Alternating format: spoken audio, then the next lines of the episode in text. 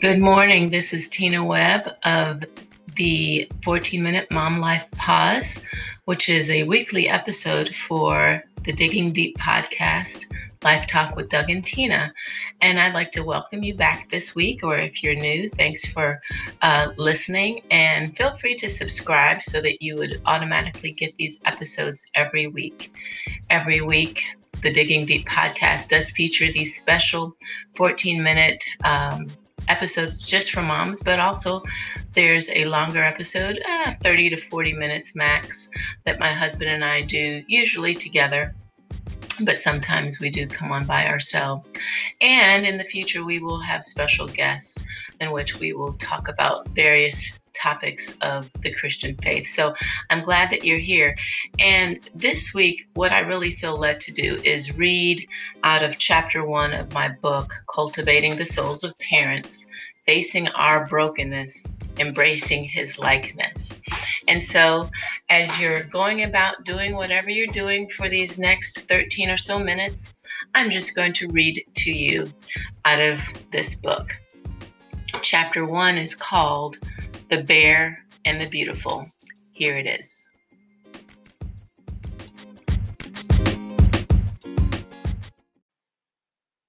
The Bare and the Beautiful, Chapter one. God loves us despite the still. I'm still harsh, harsh. I'm still critical. I'm still anxious. For a recovering perfectionist, this is a big deal. God tapped me on my shoulder when I was a lost sixteen-year-old. One summer evening, Romans five eight came alive. While we were yet sinners, Christ died for us. As a new Christian, I thought that redemption meant instant perfection. No more mistakes, missteps. Wow, how wrong I was. Eternal fellowship with Him was secured, yes. But what I discovered, and still discover, is that on a practical level, I'm weak and far from perfect. Aggravation, discontentment, pride. What words describe what you have been dealing with? I invite you to be brutally raw right now. This book is about facing our faults and letting Him love us to wholeness. Yes, God still loves us and desires us despite our imperfections and weaknesses. Do you believe that? Pause and think about your answer. We are the loved, the accepted, and the desired. Do any of those words surprise you? He may not like how we behave sometimes, but His acceptance is not based on our performance. He proved that on the cross. God invites us to Him in spite of our behavior and character flaws. He does not condemn us, but He guides us to a better way to live. Christ-like, virtuous. Virtue isn't a word that we often hear these days. A virtue is a quality that conforms to moral excellence. We all have virtues that need to be developed. One of mine is patience, with my kids as well as with myself. But God doesn't sit in heaven and watch me struggle to become more patient. He is present in my growth and your growth. He does not leave us to figure out how to become more Christ-like by ourselves. He is our helper. Daily, He is our help in time of need. His mercies are new every morning. He's not looking for us to be spiritual all-stars. He is just asking for our honesty and vulnerability. He is safe. He forgives. He heals. He matures. You may have been a Christian for thirty years and still be tempted by embarrassing things or overcoming a bad temper or pride. God loves you despite the still. Next section, the deeper work. The world has changed a lot in twenty years. My energy has a hard time keeping up with the pace of the times. Today's culture and focus on technology differ from what I remember as a kid. In some ways, Doug and I need divine fuel injections to stay on top of new social media apps, T V shows, and even American slang. Then is the age factor. Some of you will get this because you waited until your late thirties to have kids. Whatever the reason, I'm not as quick to remain firm in the consequences that I've established for bad behavior as when I was in my twenties. It's pretty bad when my ten-year-old has to remind me of the consequence that I gave my eight-year-old the day before.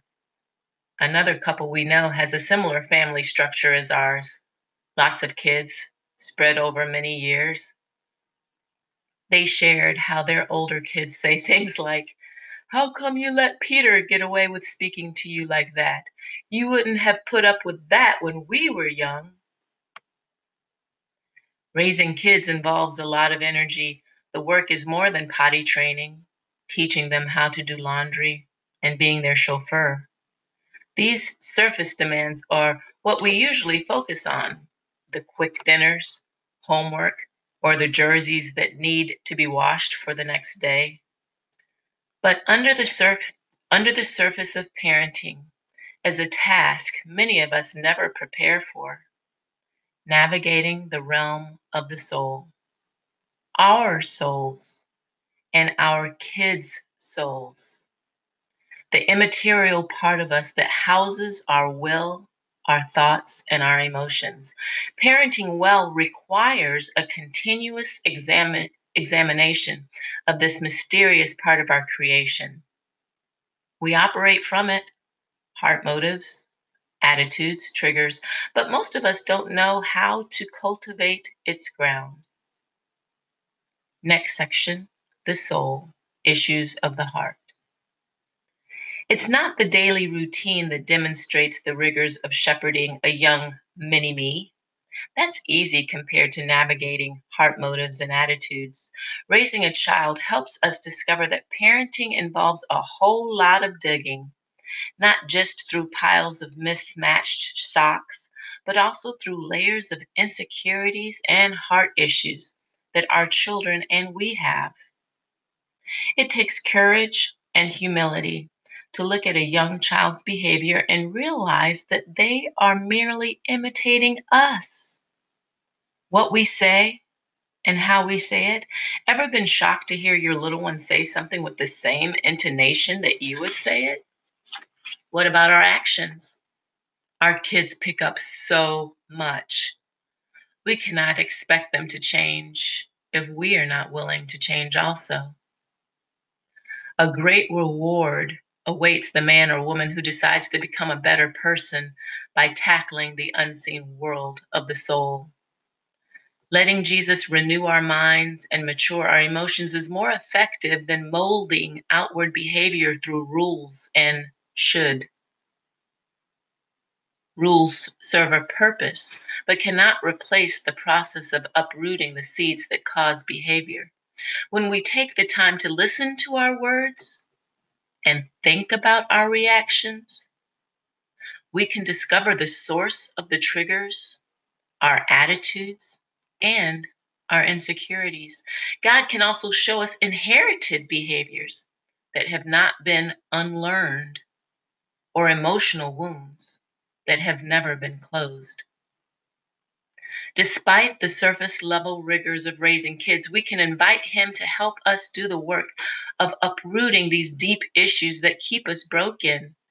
Over time, we become adults who better reflect our God in word and deed. God uses every opportunity to smooth our rough edges and lead us toward wholeness. A man's pride will bring him low, but the humble in spirit will retain honor. Proverbs twenty-nine twenty-three. Next section, our bare reality.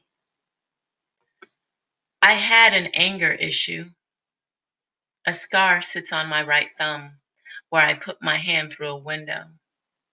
Years before this incident, when I was a junior in college, I was suicidal.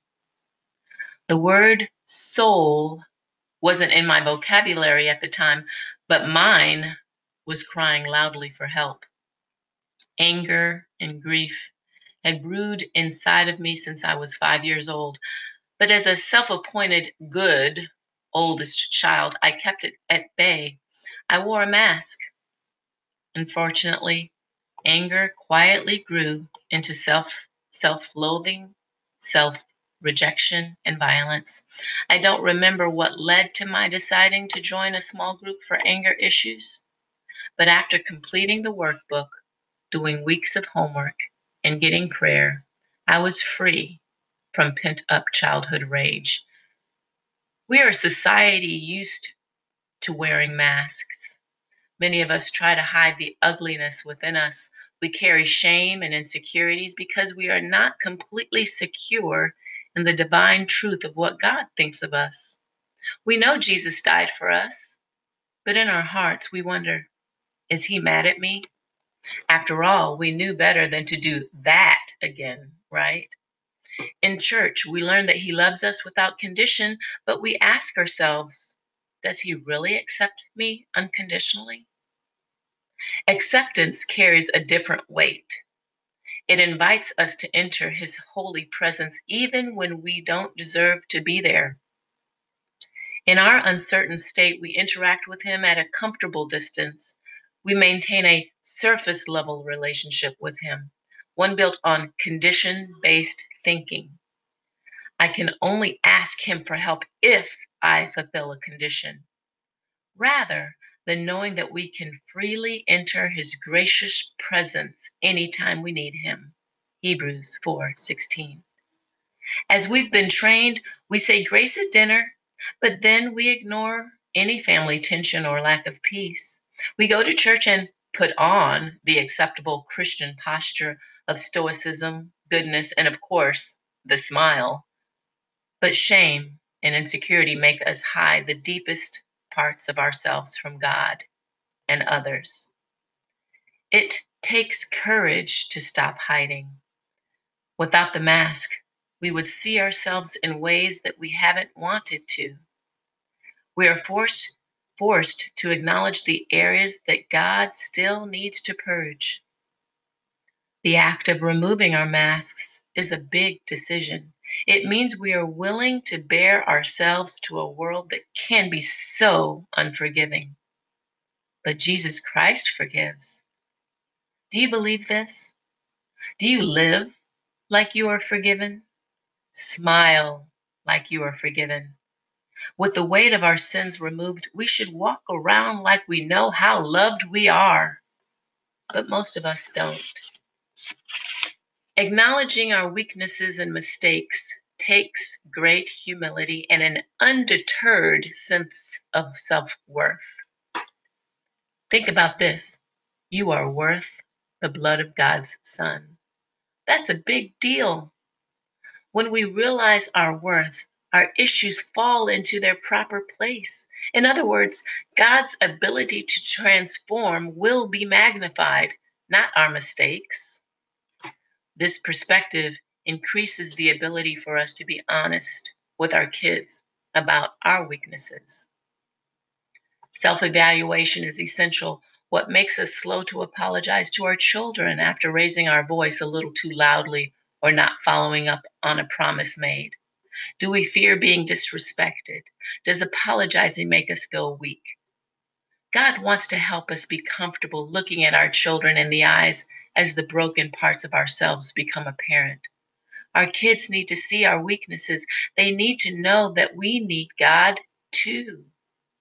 As far as the healthy soul searching that begins once the mask is off, the digging process is not for the faint of heart.